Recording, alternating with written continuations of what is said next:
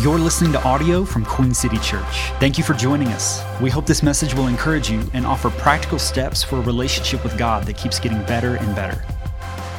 Today, we are in week three of a series called Truly Free. Truly Free. And this is, we actually get this from John chapter 8, verse 36. It's our theme verse for this series where Jesus himself says, So if the Son, capital S, Son, meaning Jesus, if Jesus sets you free, you are truly free. And I want you to know that for months I've been praying this over your life.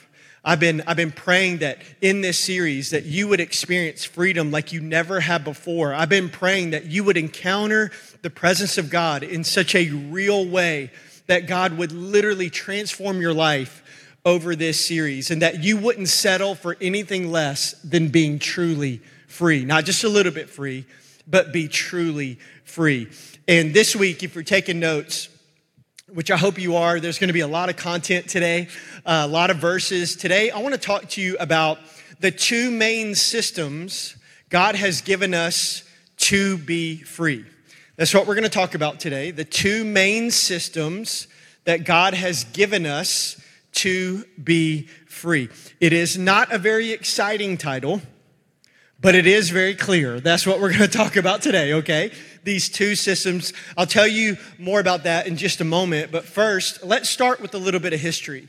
Because if you've been, uh, this is week three. So in if you've if you've been able to be here for the first two weeks, we started week one with creation. So we started with the very first book of the Bible, and we started with creation. But then last week, we actually picked up right after that, and we started talking about four different generations from the same exact family that's found in the book of Genesis, the first book of the Bible. We talked about Abraham, Isaac, Jacob, and then we ended last week with Joseph. And the book of the book of Genesis actually ends with Joseph being second in command in Egypt. And after a severe famine hits that entire region, his entire family ends up moving to Egypt. They get reconciled as a family. And then for the rest of their lives, Joseph takes care of them in Egypt. But then the Bible says that the family grows and they eventually turn into what we know now today as the Israelites, the chosen people of God. And then the second book of the Bible, Exodus, it actually continues their story. And we see this in Exodus chapter 1, verse 7. It says that while in Egypt, they, multiply, uh, they multiplied so greatly that they became extremely powerful and they filled the land. Eventually, a new king came to power in Egypt who knew nothing about Joseph or what he had done. He said to his people, Look, the people of Israel now outnumber us and are stronger than we are, we must make a plan to keep them from growing even more. If we don't, and if war breaks out, they will join our enemies and fight against us. Then they will escape from the country. So the Egyptians made the Israelites, the people of God, their slaves. In other words, they ended up taking away their freedom. And so they appointed brutal slave drivers over them, hoping to wear them down with crushing labor. And then, right after that, the Exodus story introduces a guy by the name of Moses, who God handpicks to lead the people of God out of slavery. And after a long process and 10 plagues, God frees them from their slavery and he tells them, here, guys, I'm going to actually take you out of Egypt and I'm going to take you to what I'm going to call the promised land.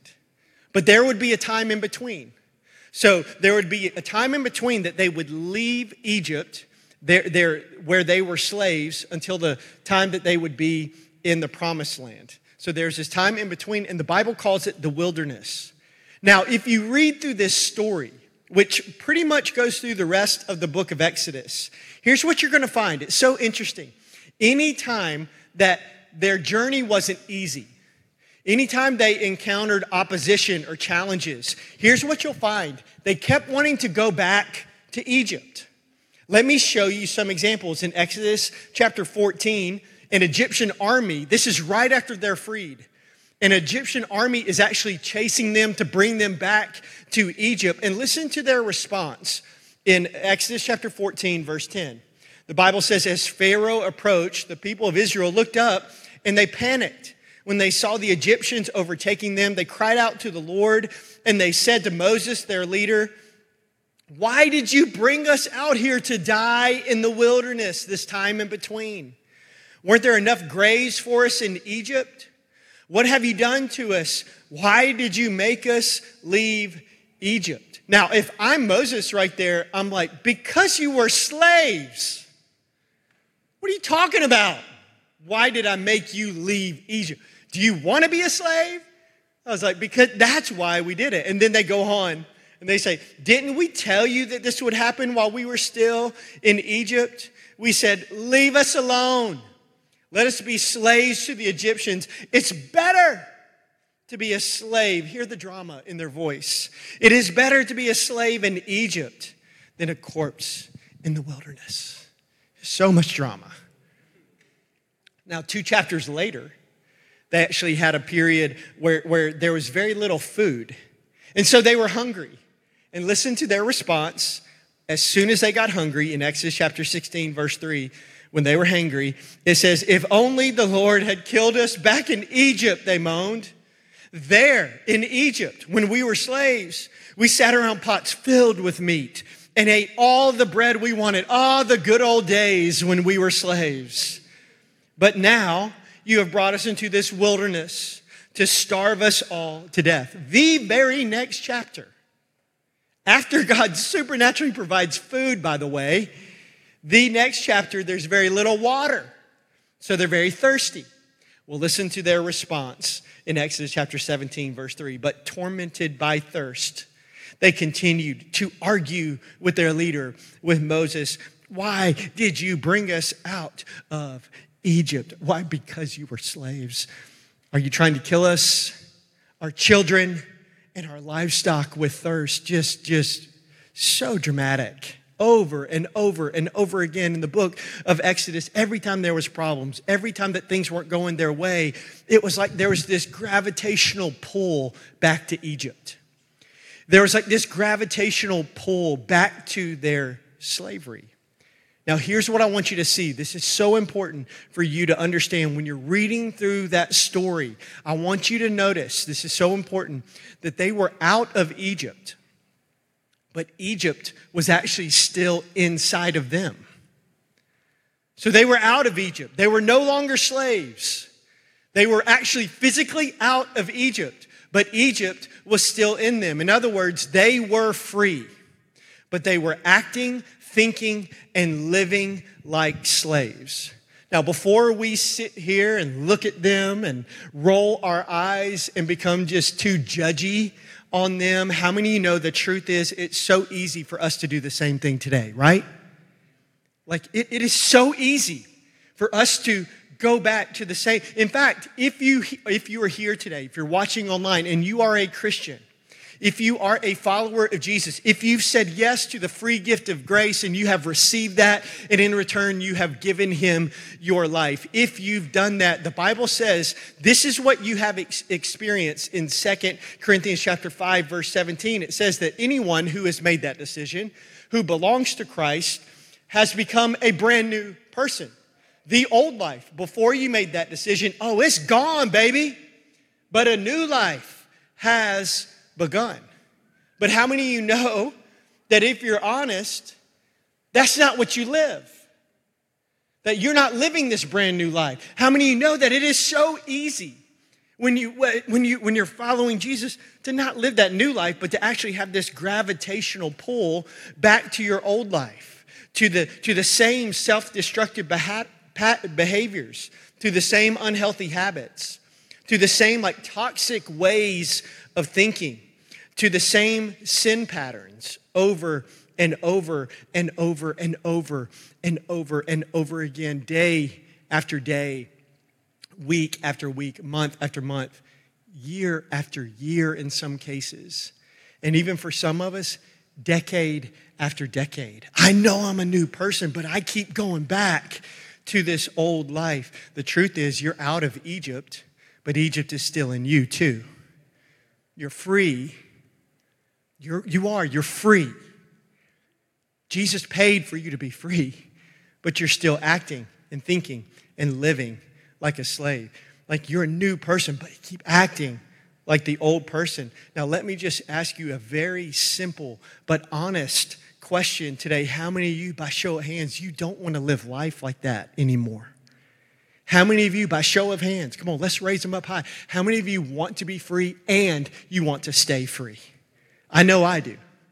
Like, I just don't want to experience just a little bit of freedom, momentary freedom. I want to experience freedom and I want to stay free. Well, I've got some good news today because God has given us two main systems for us to be free. Now, a system is simply a tool to accomplish vision. I'm an organizational nerd. I love stuff like this. I love like vision and mission and, and values, and I love, I love a good system. But I don't love systems because I love systems. I love systems because systems accomplish vision.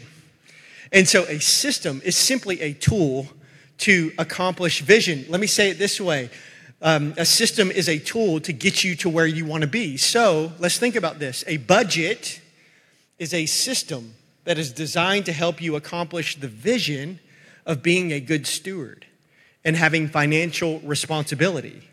Some of y'all don't even know what a budget is, but I'm telling you that's why it exists.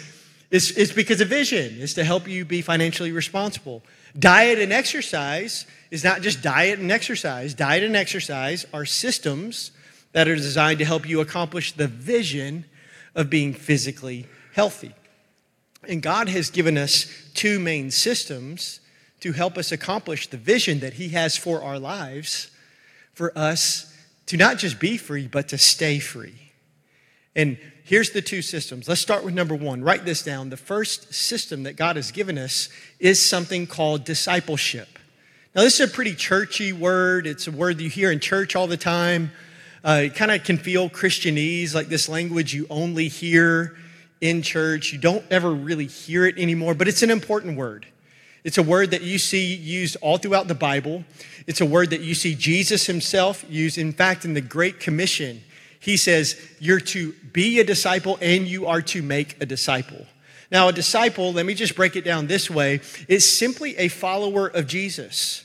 It's someone who not only learns the ways of Jesus, but it's somebody who then practices the ways of Jesus. It's someone who, let me say it this way, follows the example of Jesus in every single area of their life. I love how Dallas Willard puts this. His definition of discipleship is the process of becoming who Jesus would be if he were you. I love that. I think that is a great description of what that word is is that it's this process, it's a system of becoming who Jesus would be if he were you. Because guess what? The ways of Jesus work today in 2023 just like they did when he said them, just like when he lived them. And so that's what discipleship is. And this is one, this is a system, this is one of the, the process, this process is one of the main systems that God has given us to experience freedom. But I don't know if you've ever thought about this. Think about the root word of discipleship. The root word of discipleship is actually discipline. So think about this. Some of the things that you may keep going back to over and over and over again, your old way of life before Jesus, that it could be a discipleship issue. Let me say it this way it could be a discipline issue. There's a lack of discipline in your life in that area that leads to repeating the same behavior over and over and over again.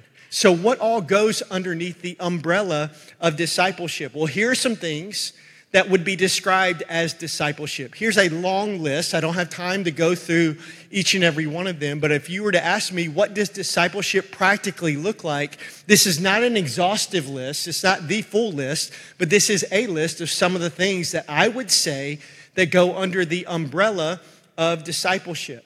Now, all these are disciplines that God has given us that helps us become better disciples better followers of Jesus. And all these things, every single one of them, if you implement them into your life, play a part in the process of you becoming free. And so maybe you're here and something that you don't do in your life regularly is read the Bible. And that, that's not to bring shame on you, but just maybe the reality of your life right now is that you're not engaging in the Word of God except for one time a week on a Sunday. And by the way, it doesn't matter how good that meal is if you only eat once a week, you are malnourished. Let me just say that. And maybe this is just not part. Well, let me tell you why that matters in this process. Because remember, being a disciple is being a follower of Jesus. And, and, and you will not follow someone you don't know. And the Bible, in my humble yet accurate opinion, is the best way to get to know who Jesus is. So, how can you follow the ways of Jesus if you don't know the ways of Jesus? How, like, how can you follow Jesus if you don't know Jesus? See, the Bible in Second, in 2 Timothy, I'm sorry, chapter 3, verse 16 and 17, in the message paraphrase, says that every part of this book is God breathed, like God wrote it. And it's useful one way or another. Listen, listen, listen to this through the lens of discipleship. Doesn't this sound like discipleship? Showing us truth, exposing our rebellion, correcting our mistakes, training us to live God's way. Through the word, we are put together and shaped up for the task that God has for us. But the truth is, this book can't do all those things if we never read it. Like, it, this book cannot show us truth or expose our rebellion or correct our mistakes or train us to live God's way if we never read it. Now, some of the answers I believe with all my heart. Some of you right now, you are going through things over and over and over again. And some of the answers that you need to be free is found in the perfect, alive Word of God. And so maybe you are repeating the same things over and over again because this isn't consistently in your life. Listen, that is a discipleship issue that will require some discipline. Or maybe you don't have any healthy friendships in your life. You have no biblical community. You are living life completely alone. Like right now, you either have nobody in your life or you have the wrong people in your life. The people in your life are consistently pulling you away from God, not pushing you closer to God. Well, if that's the case, it'll be very hard for you to experience James chapter 5 verse 16 that says confess your sins to each other and pray for each other so that you may be healed. Let me say that verse a different way. Take whatever in the dark, take whatever you're repeating over and over again, the thing that brings you shame, take it into the light, and then you will experience not guilt, not shame, not condemnation, not judgment. You will experience freedom. And so some of you are repeating the same thing over and over again because you don't have that in your life. You don't have anybody you can say, hey, here's what's going on. Will you pray for me? That's a discipleship issue. And that will require some discipline for you to be able to figure out how to get the right relationships in your life. You see, discipleship is one of the main systems that God gives us to be free, but it is not the only system. And honestly, that's the one that we talk about the most here. We're going to talk, but there is another system because there are some things in life that no matter how disciplined we are, that we keep going back to them. I don't know if you've ever experienced that. That no matter how much you go through a season where I'm reading my Bible and I'm praying and I'm going to church and I'm doing everything that's on that list, I'm serving, I'm giving, I'm tithing, I, I have healthy boundaries, I have accountability, I have the right godly community in my life, but these issues keep coming back over and over and over again. It's like there's this gravitational pull back to these old things, these old thinking, these old patterns. And in those situations, you may not need just discipleship. You may need the second main system as well. And this is one that we don't talk a lot about that I don't think there'll be a lot of applause when I say this one, but we have to talk about it. And it's number two, deliverance. Some of you are freaked out by that word. You're like, where is this about to go? All right, I knew the church was weird. I knew it. No, no, we're good. We're, we're going to make it through this. Tap your neighbor and say, we're good, we're good, we're good, okay? So there is, there is this discipleship. That's a very important system that God gave us. But there's also this other system that when you read throughout the Bible, and it's deliverance. And this is just a really churchy, fancy word. I just honestly picked it because they both had D in it, okay? Maybe you'll remember it. but it's, it's like deliverance is where you are supernaturally delivered, miraculously delivered from something that is keeping you from being free. Doesn't that sound awesome? Like for the power, for you to experience the power of God in a way where something has changed in a moment.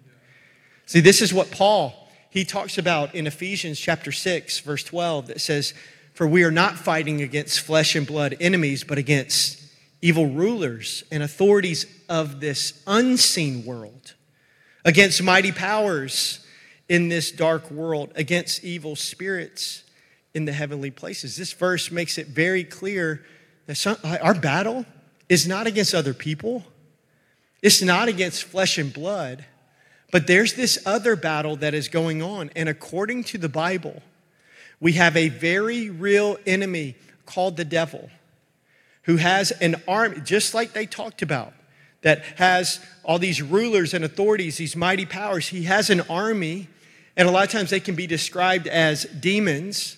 And according to John chapter 10, verse 10, the enemy has one goal and one goal only, and that is to steal and to kill and to destroy everything good in your life. And so I know that it's uncharted territory sometimes, but as a pastor, I need to make sure that you're aware that this is real, that the devil is real, demons are real, spiritual warfare, if you've ever heard that, is real. And I know that can be really hard for us to believe because it's, I think it's so hard for us in 2023 to, to believe in things that just aren't fully there. And Maybe it makes you feel uncomfortable. Maybe there was like some very warped version of this in your past. So you're like, nope, I'm out. I don't, that is not, but maybe it's scary to you. But let me say, like, if, if you don't believe, if we just say, uh uh-uh, uh, i am out, like, if we don't believe in these things, and you have to cut out a lot of the Bible, including a ton of Jesus's ministry and I love what C.S. Lewis says. He has this amazing quote that I think really um, like beautifully articulates this tension that we feel a lot of times with this. And he says there are two equal and opposite errors into which our race, humanity, can, can fall about the devils and spiritual warfare. One is to disbelieve in their existence. The other is to believe and to feel an excessive and unhealthy interest in them. They themselves, meaning the devil, are equally pleased with both errors. See, C.S. Lewis, he says, hey guys, when it comes to this subject, there are two massive extremes that it's so easy to see whenever this topic comes up. One extreme is the under spiritual approach. It's where none of this stuff is real. The devil and demons, they don't exist. Let's move on. I'm going to put my finger in my ears and say, la, la, la, la, la, don't talk to me about that. That's one extreme. Then there's another extreme. That's the over spiritual approach. How I many of you seen anybody like that? It's where everything is this. Everything is a devil. Everything's a demon. Everything. It's like, I mean, you ever heard the expression, like, there's a demon under every single rock? It's like every bad thing that's experienced, demon, demon, demon. Like it's this over, this over spiritual approach. Now, there are some people that whenever this topic comes up, like there, maybe it's even happening right now. Inside, there's this narrative that says, Come on, Pastor Brian, let's not talk about this stuff. But then I think there's other people in the same exact room. You could be sitting by him right now that says, Oh, good, Pastor Brian, you're finally getting to the good stuff. Let's go. Listen, both extremes are unhealthy. And so, and I think one thing that really catches a lot of people off guard is when they read the Bible and, and they see this word that is often in there, especially if you read the Gospels, if you read through the, the story of Jesus, you'll see it come up over and over again. And it's this word demon possessed. Like, I don't like that word. It freaks, it freaks me out a little bit. But here's what's so important for you to know. Listen, I'm going to help you right here. In the original Greek language that the New Testament was written in, there are two words for the word possessed or possession. There's two words. One of those words means ownership. And the other word means to gain mastery over. Or even better, here's a good way to say it, is that the other word means to gain influence over. So when you see the phrase demon possessed in the Bible, in the New Testament, it doesn't use the word that means ownership. It uses the word that means to gain influence over. So let me show you one example Matthew chapter 9, verse 32 through 33. It says, When they left, Here's the word a demon possessed man who couldn't speak was brought to Jesus. So Jesus cast out the demon, and then the man began to speak, and the crowds were amazed. He experienced deliverance. But again, that word, demon possessed, here, it doesn't mean ownership. So that demon did not own that person. It means to gain influence over. So, can you be owned by a demon? No. Listen, we are owned by God. Can I get a good amen right there? We are owned by God. You do not have to fear that. But can you be under the influence of a demon? Absolutely. Let me explain it this way. Maybe this will be a, a good way to understand it. Imagine a person just gets hammered drunk. So imagine that that happened, or somebody like does a lot of drugs. And in that state, they end up actually doing something very embarrassing that's out of character that they actually regret later.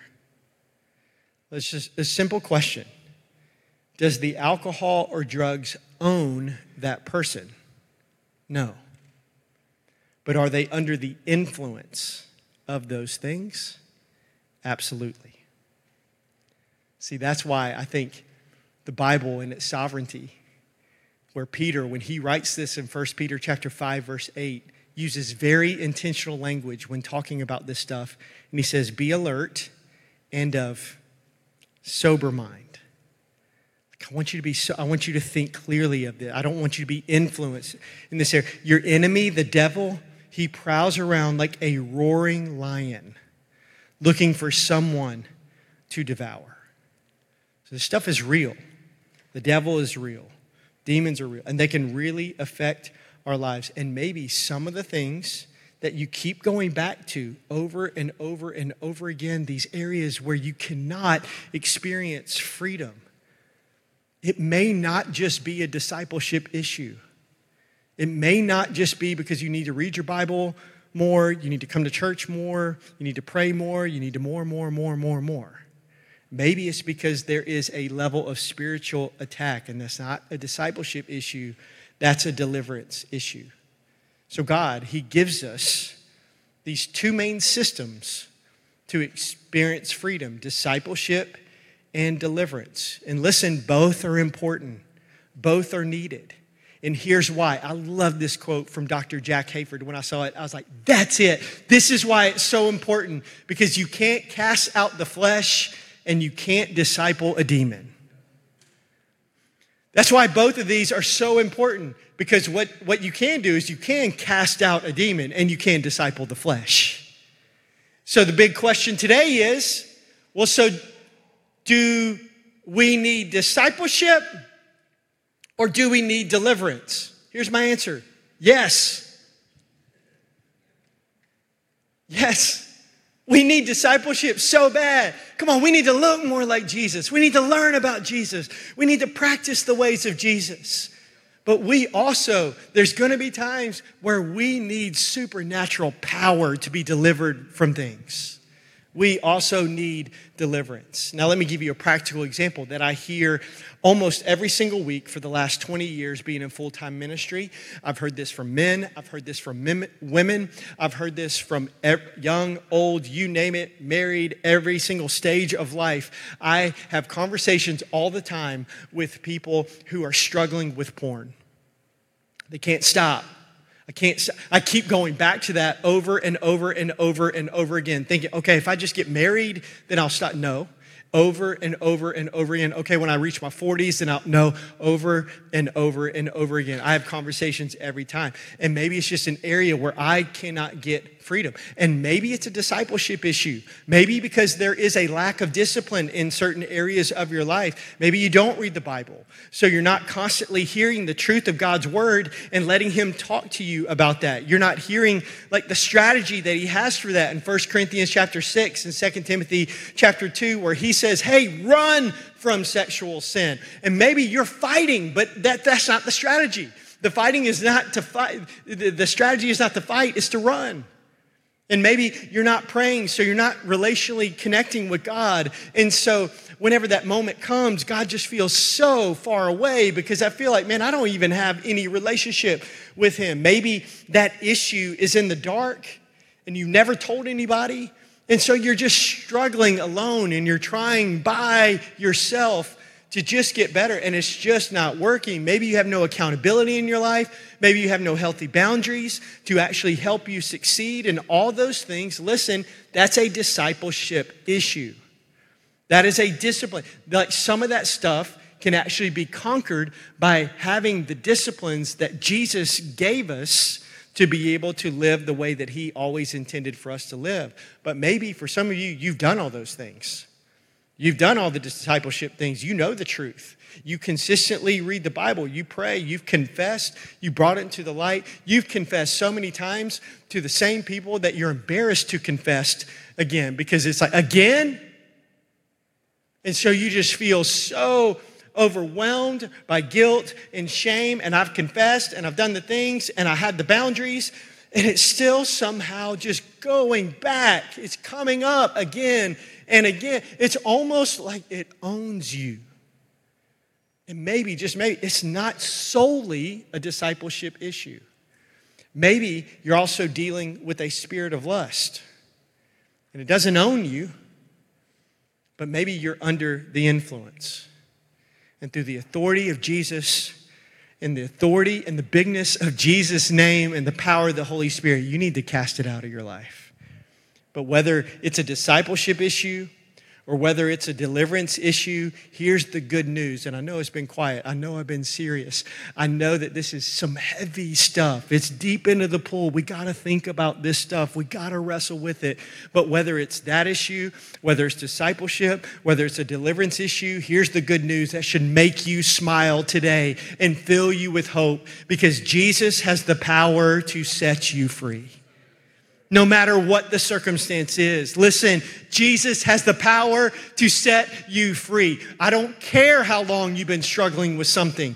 Jesus has the power to set you free. That does not have to define you the rest of your life. You will not have to struggle with it the rest of your life because Jesus has the power to set you free.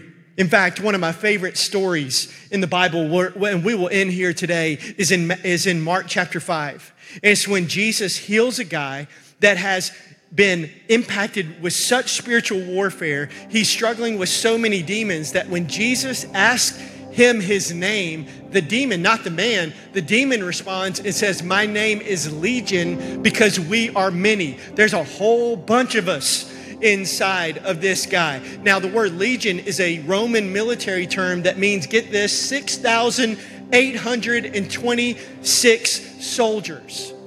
That's a lot of demons. That guy was like under some serious spiritual warfare. I mean, that guy was struggling. Almost 7,000 demons. And the Bible actually says that this guy that he's so impacted by this spiritual warfare that he actually lives in a graveyard.